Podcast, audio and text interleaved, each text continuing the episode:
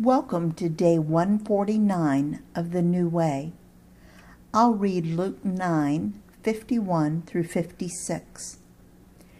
As the time approached for him to be taken up to heaven, Jesus resolutely set out for Jerusalem.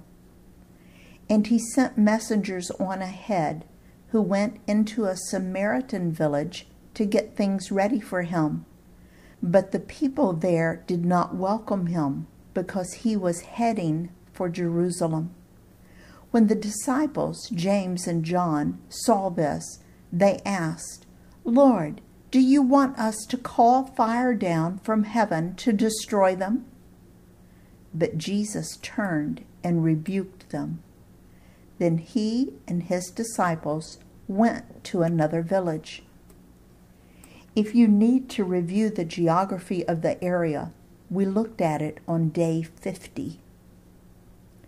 In this account, you see Jesus and his disciples passing through Samaria on the way to Jerusalem. Most Jews would have traveled the long way around to avoid contact with the Samaritans. Jesus had no such racial prejudices. Jesus' disciples reacted in anger when the people of Samaria wouldn't welcome them. How did Jesus react? How do you know? I believe he acted with characteristic courtesy. He simply left and went to another town where he was received. There will be times when you mess up like the disciples. Your attitude and actions will not be what Jesus expects of you. The Holy Spirit will lead you to confess your sin and let Jesus clean it up. It is sad to feel Jesus' rebuke or criticism, but sadder if we don't hear it and just continue to do bad things. When you hear Jesus rebuke you, stop, drop, and confess.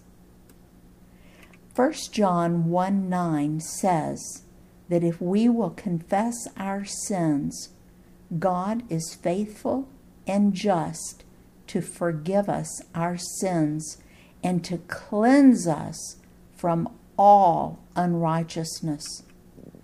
The quicker we get clean, the quicker we can get back on track and hear His leading us forward in his service, Dale.